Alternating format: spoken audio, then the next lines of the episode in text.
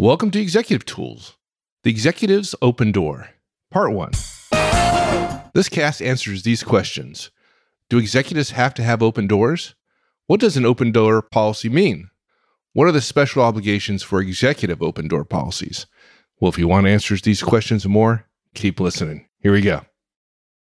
This is one of those casts. It's great to be an executive because isn't this one of those things that, you know, if you're a manager or a director, you have to have open door policies, but executives, we're way too important, too busy to have an open door policy, right? Yeah. You know, as important as you are with all the people around you protecting your time, no, your door should remain closed. Yeah. Yeah. It's funny. It's funny how I was talking to somebody the other day. I'm trying to think of who, somebody in the licensee in the community about how, I think it was Matt Fentliff actually, about how managers are taught or learn early on in their career that they have to worry about operational stuff and accuracy and correctness and what we tend to think of as efficiency as opposed to effectiveness.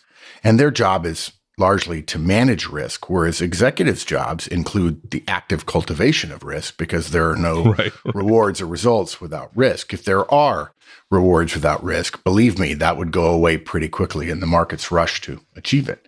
And the same thing is true here. There's this general feeling that management moving into executives, that there it's just sort of a linear step function. You know, it's plus one, plus one, plus one, plus one.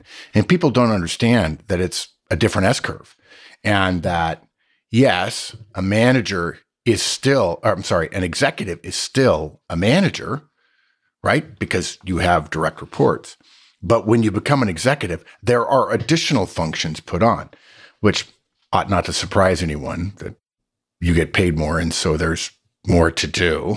And usually when you really are truly an executive, the pay is notably more, and so there are notably more responsibilities. It sounds to me like you're going down the path that says you have additional responsibilities placed upon you as an executive, but you don't get to jettison all those that managers are subject to. That's so right. You're going to disappoint us by saying, yes, executives actually do have to have an open door policy. Yes. Yeah.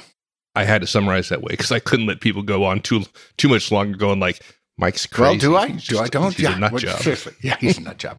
So, yeah, open door policies are an accepted standard of management. Most managers don't know what they are, what they mean. The vast majority of executives don't either. They think the standard definition of an open door policy is my door is always open, which is just literally cataclysmically wrong. Nothing wrong with you telling your people, hey, my door's always open. You need to pop your head in. It's fine. That's not an open door policy. And the lack of open door policies and the culture that they lead to creates really what amounts to disinfected employees. And oftentimes HR getting involved in stuff that we don't want HR involved. Nothing wrong with HR. We love good HR, but management has its own purview. And much of management's purview is not HR's purview. It might be for training, administration, and legal and so on, but the actual management of people is not HR's responsibility. I know I'm going to get mail for that. I'm sorry, but we will continue to console ourselves with being right about this, thanks to Organizational Theory 101. Yeah, this is an important one. I suspect that many people go, oh my God, I don't want to, you know, why are Mark and Mike going to talk about open door policies? That's not interesting. But this is one of those things, like many systemic things, that if you implement something with great intent poorly, the results can be exactly the opposite of what you're trying to achieve. Yeah, and look, it's easy for an executive to say, I'm too busy, or this, that, and the other thing, and they don't want it. But we're going to make a case in the beginning of this outline that you have to. There's just no question. So outline it at a high level. First of all, first item, executives must. Okay, this is a must. Our second item will be here's how. We'll walk you through exactly how you're an executive. Now, some of you are saying, didn't we do this in Manager Tools? Yes, we did at the manager level, but not at the executive level. The executive has additional responsibilities. She has to know what those are, and nobody's probably telling her inside her company to do it. And then there are some things that executives must not do. So we'll cover what must you do, we'll tell you how, and then we'll tell you what to steer clear of.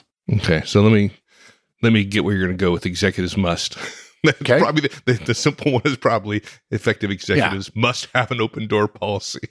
Right. Yes, I would. That's an accurate portrayal. And can we just skip to number two and save ourselves a bunch of time? We could, but no. Okay, but we're not. We won't. We're not. And I'll tell you why. I'll tell you why. Because this is Executive Tools, and there are too many managers becoming executives who don't understand how organizations are meant to be run.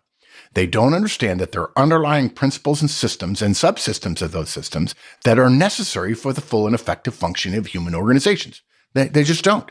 And this is Manager Tools, where we tell you what to do and how to do it, but we also tell you why. So when you get in a situation where it sounds like your organization is 10% different than the standard or 20%, some people think their organization is 180 degrees different, which is really, really bad and will largely be ineffective in the long run.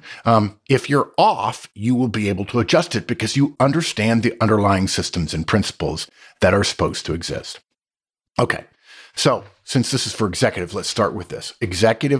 Open door policies don't apply just to first and second line managers. Those of you who are listening when we did the Manager Tools cast on open door policies. And by the way, Mike, I always hesitate to recover old ground because there's so much we have to cover in the next 50 years, right. Long after we're gone. But I have gotten so many questions, not just about open door policy, but about managers secretly wishing that some of their responsibilities are going to go away when they become executives. You will be so disappointed. Yeah.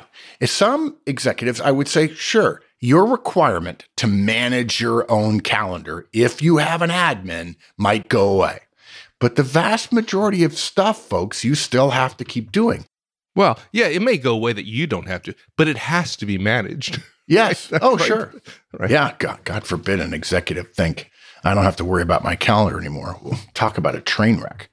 It's actually a train wreck carrying nuclear waste. It's really bad. Yeah. So the principle of open door policy applies to all managers. And again, we talked about this earlier, all managers, quote unquote, includes executives. Executives are not separate from managers. There's not managers and then there's executives, and executives are, quote, not managers. Okay. We, as executives, are managers with additional leadership responsibilities. And what are those additional leadership responsibilities designed to allow? The long-term success of our organization, whereas managerial responsibilities are about short-term success. We are, as executives, uniquely responsible, and unique is a very singular word. Never use the phrase very uniquely, because it's unnecessary. Executives alone are responsible for the long-term organizational success of our firms and our government and our universities and our nonprofits and our not-for-profits as well. Our organizations do not succeed because of our products. They do not last because of our products or because of the economy, but because of our people and their behaviors. And when you think about it for even a minute, if you look at an org chart for even a minute, even if you don't like org charts, and I don't particularly, as executives, those people and those people's behaviors, they're our people and therefore our behaviors. This is our responsibility. It's not the CEOs. It's not the boards. It's not some corporate staff function. It's us. We're the ones as executives who ensure the long-term success of the organization. If your organization goes out of business, it's the executive's fault. It's not the manager's fault. It's the executive's fault. And open door policies are one of the many, many, many, and we'll cover more of them in the years ahead, hidden systems that are actually necessary to make these human organizations such incredibly powerful tools. And they are incredibly powerful tools. As we've said before, sociologists have said for years, the greatest achievement of humankind is the creation of large human organizations. And you don't just throw people together. You put people together behind a mission and hopefully some values and some vision and so on.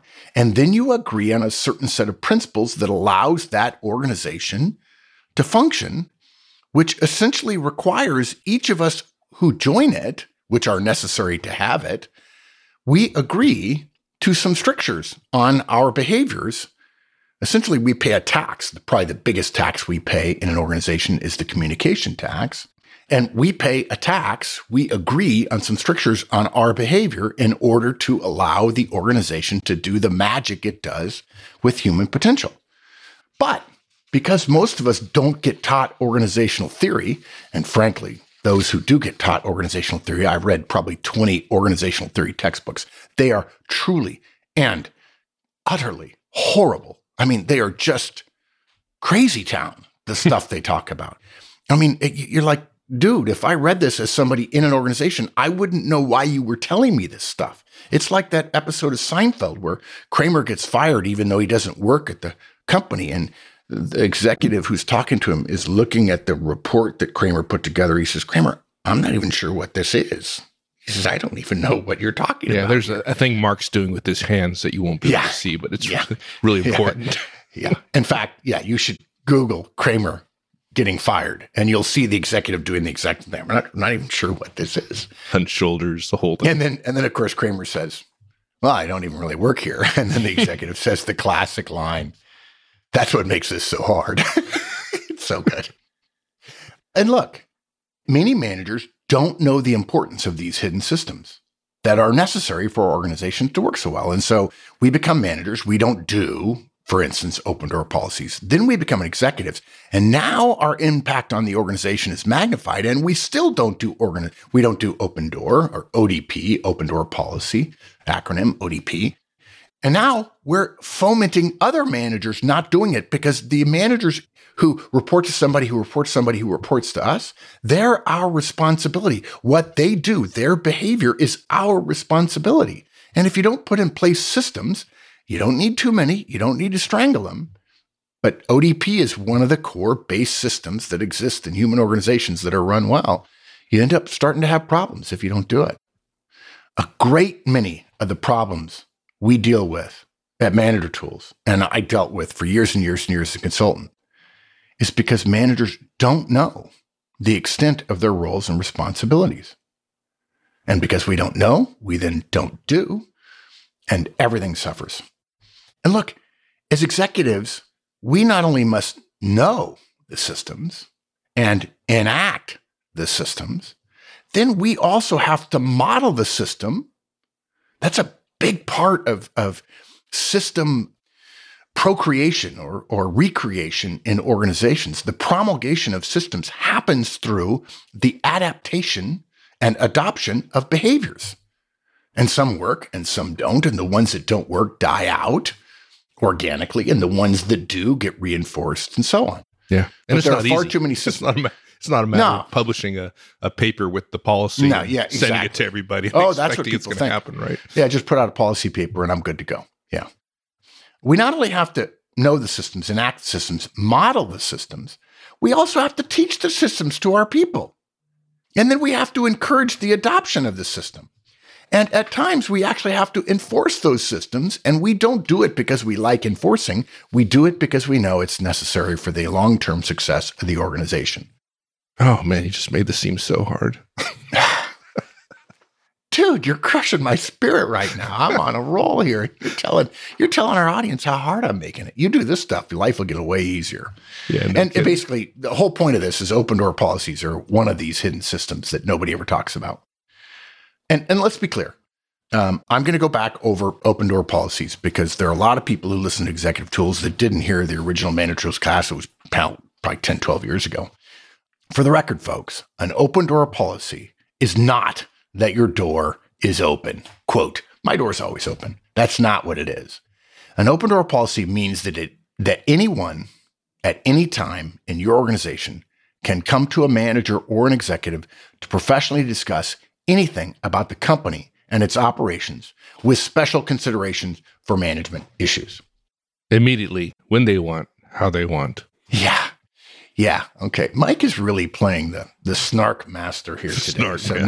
No, ignore what Mike is saying. I'll just just bear with me, folks. Not unusual. Yeah. just do your normal. That's so good. So executives have a special responsibility as a function of ensuring long-term success and how the systems work in organizations to respond to that request. Folks, you don't have an open door policy. If you believe that you do, like, oh, I have one. Surely everyone manager knows I have an open door. Surely. Yeah, surely. But nobody else knows you do. Or if you get requests and then you don't honor them. That's why our definition says the organization knowing. Okay? Your people have to know. You actually have to publish, say out loud, and then in writing, publish this, your ODP, open door policy. You have to communicate it. And you have to periodically remind your organization of it. And when I say this to people, I say, you got to remind people about this. Why? They say, I'm so busy. Why would you have to do that? Yeah, because your organization is always changing, folks. You got people who leave and you replace them, and then you get a new group, and then a group of yours leaves to go somewhere else. And by the way, if you're all doing open door policy and a group of 20 of your managers leaves to go to another department, because the one thing you count on in organizations is organizational structure is not static. It is incredibly dynamic. People don't understand that. Yeah, people get promoted, right? Yeah, yeah. And when part of your organization leaves, trust me, if their executive is not a big open door policy person, unless you have some really stout-hearted people who left your organization, they're not going to continue it. And that part of the organization will suffer. Too many executives, frankly, think that because this is housekeeping, this is administration, this is administrivia, so therefore this is not what I get paid to do. They think that once they've sent out a memo, a policy exists, and that's wrong. You don't get to do it the easy way. It's your job to create the system and communicate the system and model the system and encourage the system and enforce the system. Those are ongoing behaviors. It is not the publication of a document. When your organization changes, the people in your organization, those people's knowledge of the organization's systems changes too, by definition. There is a never-ending battle in organizations between the ongoing actions of an organization and the changing personnel within it. Get over this idea that your org chart is static. It is for 15 minutes, but somebody somewhere in a $1 billion organization is changing something. I can prove it. Go ask HR for your organizational chart and see if it's accurate. Well, it's interesting. I think, let's see, I think this cast will come out on September 7th. And for those of you who are licensees, which is everyone listening to this cast, Things We Think comes out on that day as well. And it's already been written. And there's a topic in there about how we would, if we were there, build a live org chart, because HR doesn't want to share it. And they have reasons for that and so on. But if you really want to be able to, as an executive, start to influence across and up the organization, which we've talked about in terms of our ET cast recently, Welcome to the Matrix, you're going to have to build a dynamic org chart. And it doesn't need to be fancy or pretty, but you will discover if you start keeping track of org changes, it's changing all the dang time. Yeah. Just because someone comes from another part of the organization, from the company, let's say, doesn't mean they know how you run your part of the organization. And every executive runs his or her part of the organization differently. They just do, folks. You might think it's monolithic, but I can assure you it's not monolithic at all. Never has been, never will be. And that's part of the beauty of the dynamism of human organizations. We cannot assume either that because HR has promulgated some open door policy, everybody knows what they need to know. Again, the existence of a policy in writing does not a policy make, unless we intend to see our roles as the enforcement of policies that we have not communicated well. That would not go well. No, it wouldn't. And I hear this all the time. Well, we have one. I said, dude, if it's published, that doesn't mean you have one. We don't even actually care if you have one. We care if you do one. That's the thing. Right. What behavior do you engage in? And look, despite HR's very good intentions, the majority of managers and executives even either don't know of that policy or don't follow through with the behaviors, the modeling, the teaching, the encouragement, and in times the enforcement of some systems. Okay, let's get back for a minute. We covered some of that just so that you can understand the unique responsibility of an executive to address the dynamism that exists in human organizations. And I hope we will be able to refer to that ongoing in the years ahead in Executive Tools about the necessity for the constant refreshing of these fundamental systems and principles through executive behavior. Do you have time for it? No, but you'll have even less time when your company goes into bankruptcy. Now, I want to get back to some operational issues around Opendoor. I mentioned this before, but I'm going to say it again because this is probably the most common, but it's such a stupid misunderstanding that I hate to even bring it up, but I will. There's a common misunderstanding that Opendoor means simply saying, my door is always open. And it's just so lame. It's like, dude, seriously? It's just, oh, you think you can get away with that? It's like standing in front of any door and going, open sesame, magically expecting to open. It's not precisely so. Look, we don't have any problem with every single person listening to this cast telling your people all the time, your door is always open. Good for you. We love that. We want you to be approachable. In fact, I got famous in the Army for having an office and telling people my door is always open, see me at any time. And there were times when I had to close the door. And I got so tired of having to close the door, I took the door off its hinges and put it in a closet. And then I got in trouble when the Inspector General came around and said, where's your door? Yeah. The Colonel is signed for this fire building. Hazard. Where's fire the hazard, door? Dude. So unsafe. Yeah, so unsafe. I felt terrible about it. The Colonel saw me later. He's like, Horse, good move, man. I'm like, yeah, okay, thanks, sir. I'm willing to get in trouble for doing the right thing. Always have been. As Mike can tell you. For folks, those of you who are coming to the M Conference, feel free to corner Mike. Just ask me. Oh my gosh, they're epic. They're epic. Yes, I must say. We should talk about it at the M Conference. Yeah. Now you mentioned earlier about executives being required to see anybody at any time. You're like, too sweet. Let's have a meeting. And the answer to that is executives are not required to see anyone at any time that their requester wishes. We're certainly able to schedule time for that discussion. Nothing wrong with that. We encourage that.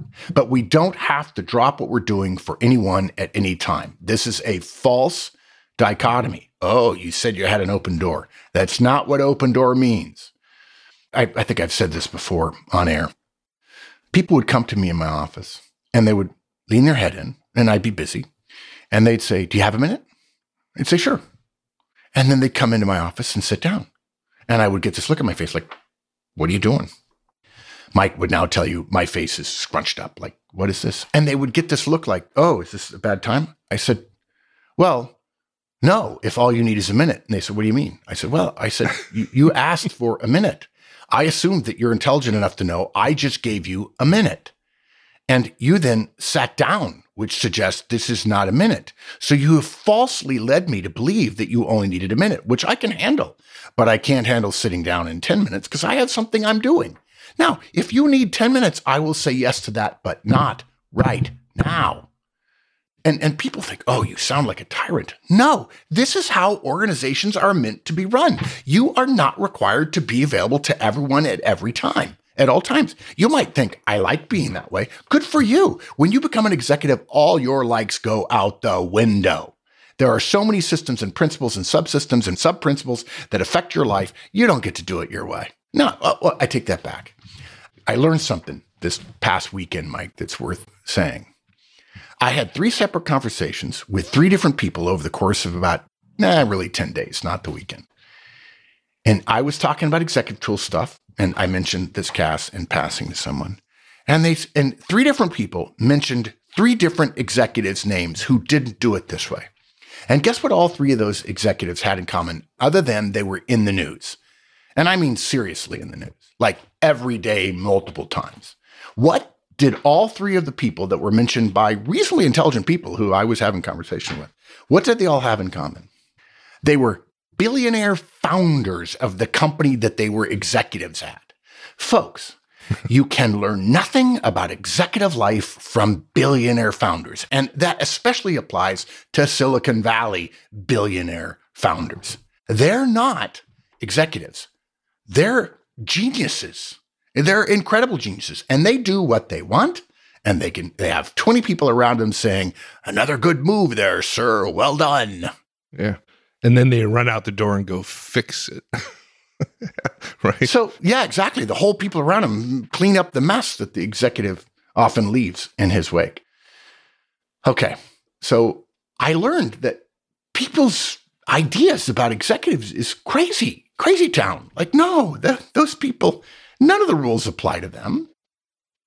So getting back on track, we don't have to drop what we're doing for anyone at any time. As a general rule, if an employee wants to take advantage of an open door policy, they must specifically request time with us and say they are doing so as part of the policy. Okay? Now, the reason open door policies are so specific, and we'll get into more of the specifics in terms of how you will implement it in a little bit, is to avoid anyone being able to go to anyone at any time for anything. It's specifically designed to prohibit that. Because if you start doing that, anybody can go anywhere. That leads to a breakdown in the vertical command structure of effective human organizations. I should actually say not vertical command structure. I should say vertical authority structure. Because when we say chain of command, people understand what that means organizationally, but it really doesn't apply in civilian organizations. In the military, there is a chain of command. And command means a very specific thing, actually, legally it does.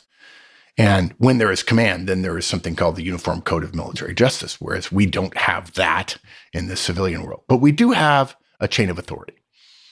So it's not popular to enforce the inevitable and incredibly helpful verticality that exists in our organizations, because verticality is a critical hidden system in our organizations, but we must at times do so.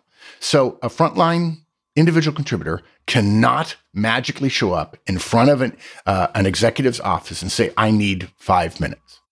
That's not what open door policy means. I'm not saying that you're violating some principle if you say no or if you say yes. Either one of those answers could be okay. But the idea that anyone can go talk to anyone at any time is antithetical to the way human organizations are structured. And if you don't like that, I totally respect it. You may have, what is the Zappos? Oh, holacracy. You may have a holacratic vision of things that's beyond what human organizations have proven to be incredibly effective, the most effective thing in the history of humankind. You may have a better idea, but you cannot practice your better idea within a normal human organizations without creating enormous political blowback for you personally. And we don't recommend that.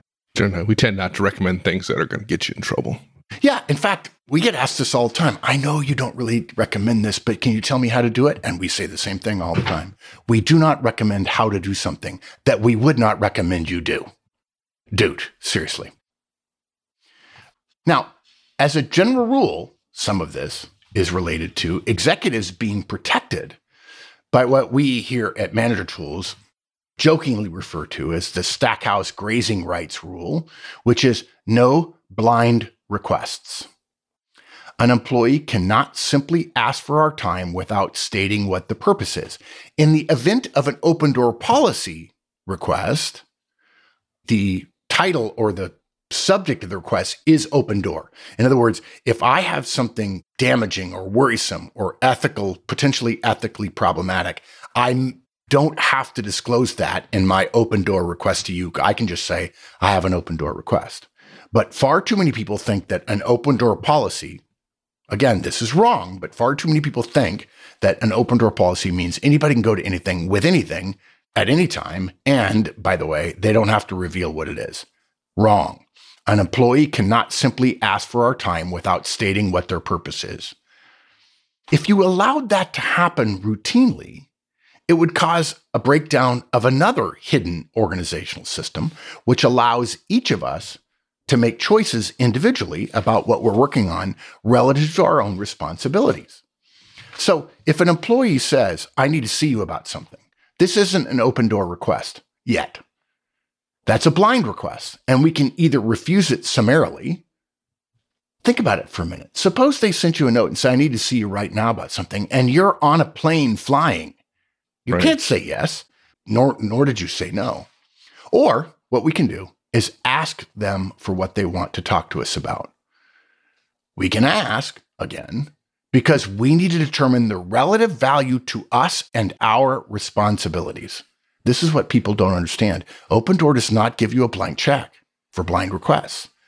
Any executive who's asked for her time is entitled to know what the ask is about so they can assess its relative value and determine whether I need to talk about that right now or a week from now would be okay. And then we can give them time or not.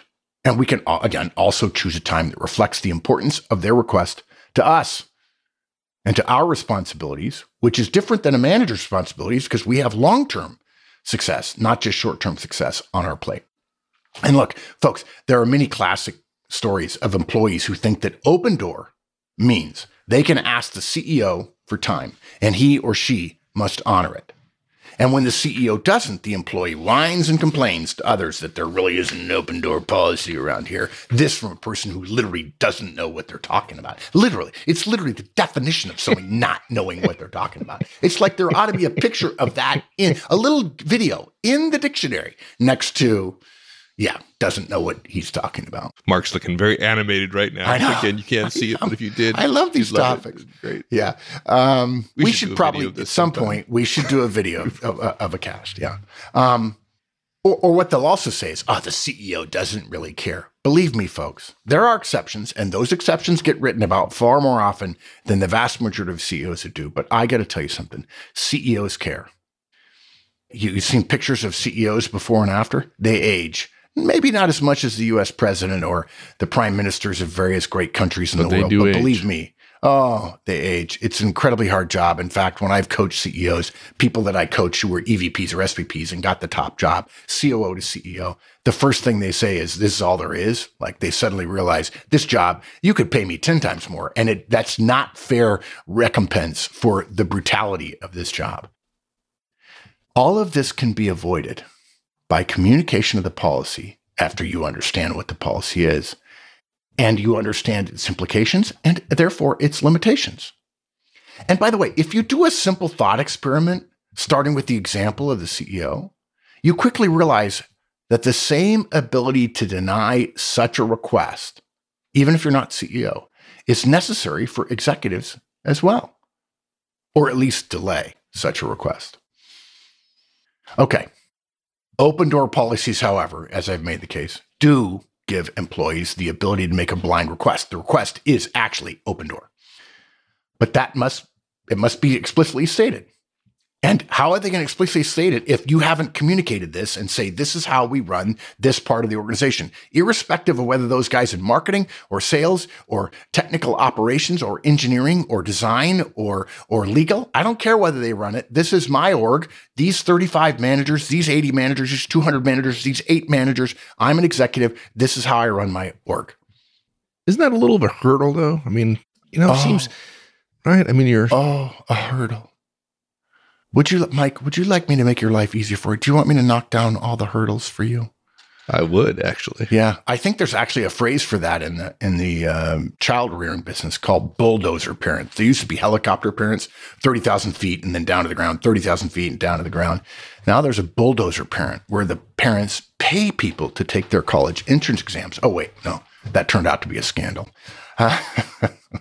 And by the way, it should be obvious by now listening, without the behavior of you and the modeling and the encouragement and the teaching of all this open door stuff, and those verbs apply to any other system that's hidden, this is just one of them, our people aren't going to know how to do that. So let's go further. Open door policy requests are not, I say again, are not, I say a third time, are not confidential. ODP is not a way for anyone in the organization to say anything to anyone anonymously. Anonymity does not exist except in very rare whistleblower cases and ombudsman cases in organizations. Some people say, well, I can say things to HR confidentially. No, you cannot. If HR tells you you can, they're lying. If you tell them you did some malfeasance against the company, they are professionally obligated to turn you in just like you confessed to the cops. even after having been read or not read your Miranda rights. Okay? So we have to remember yet another hidden system or principle that applies in all effective organizations.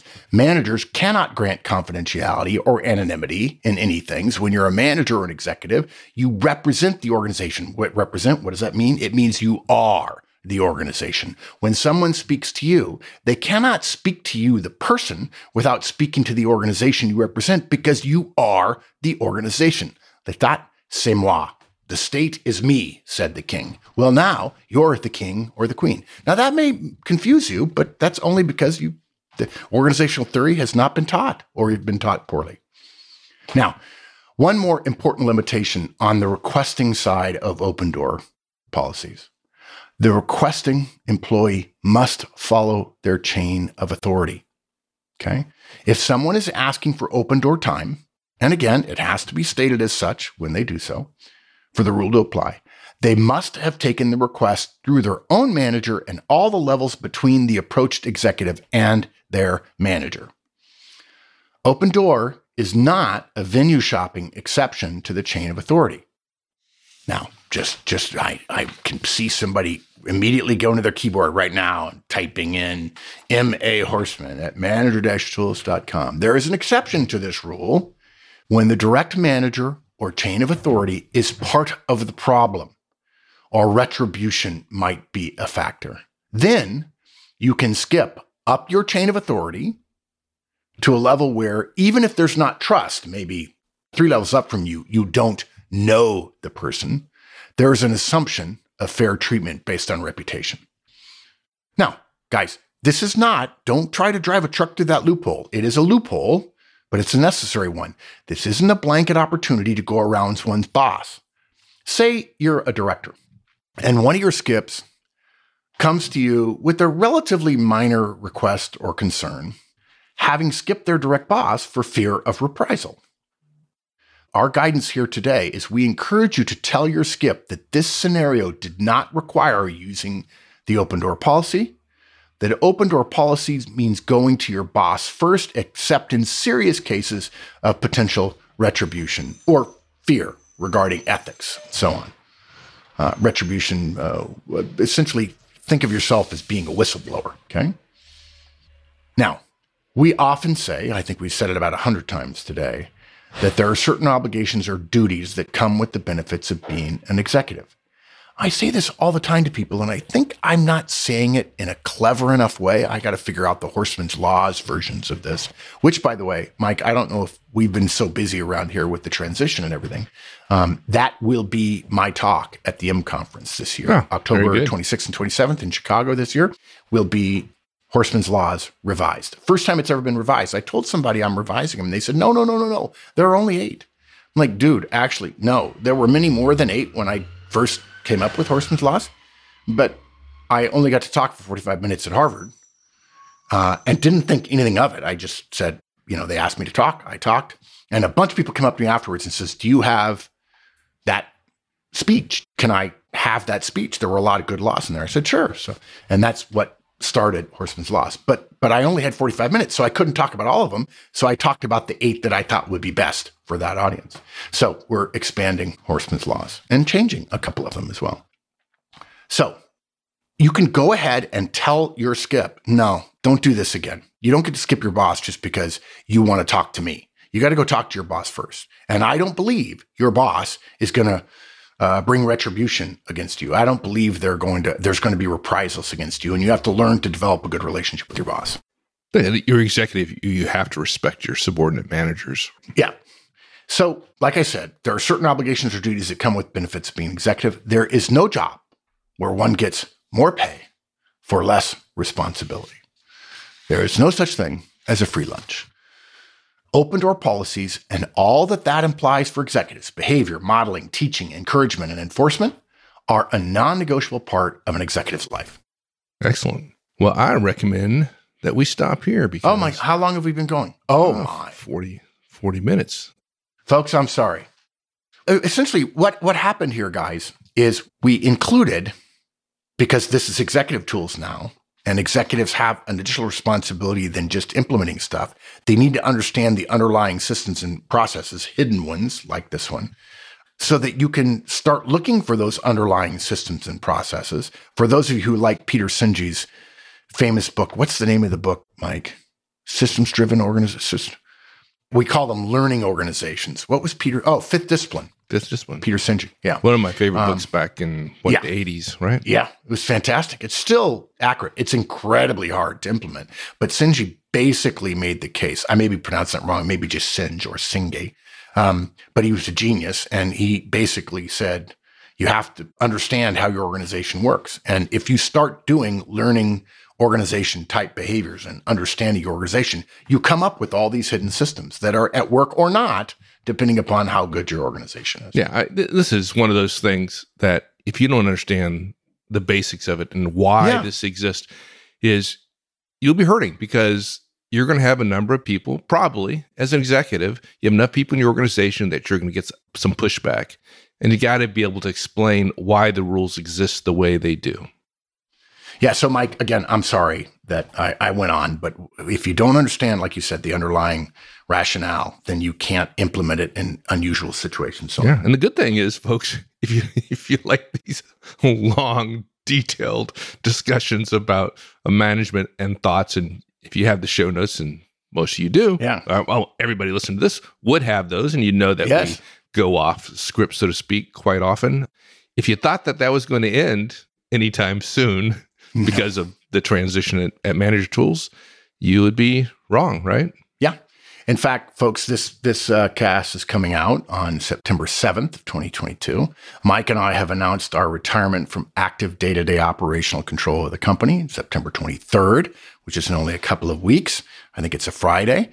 And we have been asked by Kate Braun and Sarah Sentis, who will take over as managing partners of the firm and do far better than Mike and I ever did, to continue recording Executive Tools for the near future. So if you're thinking that maybe in 2 weeks there will be new voices on Executive Tools in the middle of this cast, that is unlikely. We've agreed to continue for a short while, and we're excited about it. Yeah, there's some things we really like, and sometimes we have a hard time giving up the things that we really enjoy. And it's also hard to give it up when the managing partners of the firm, Kate and Sarah, say, we'd like you to continue. Yeah, exactly. Yes, ma'am. Yes, ma'am. Yeah, but we win too, so it's good. Yes, we do. This is one of those few things that everybody wins, except maybe some people would rather listen to Kate and Sarah, and I wouldn't blame you. Yeah, no, we get that entirely. Yeah, good. Right on. All right, so we'll continue this one next time. All right. Thanks, partner. Thanks, everyone. Take care.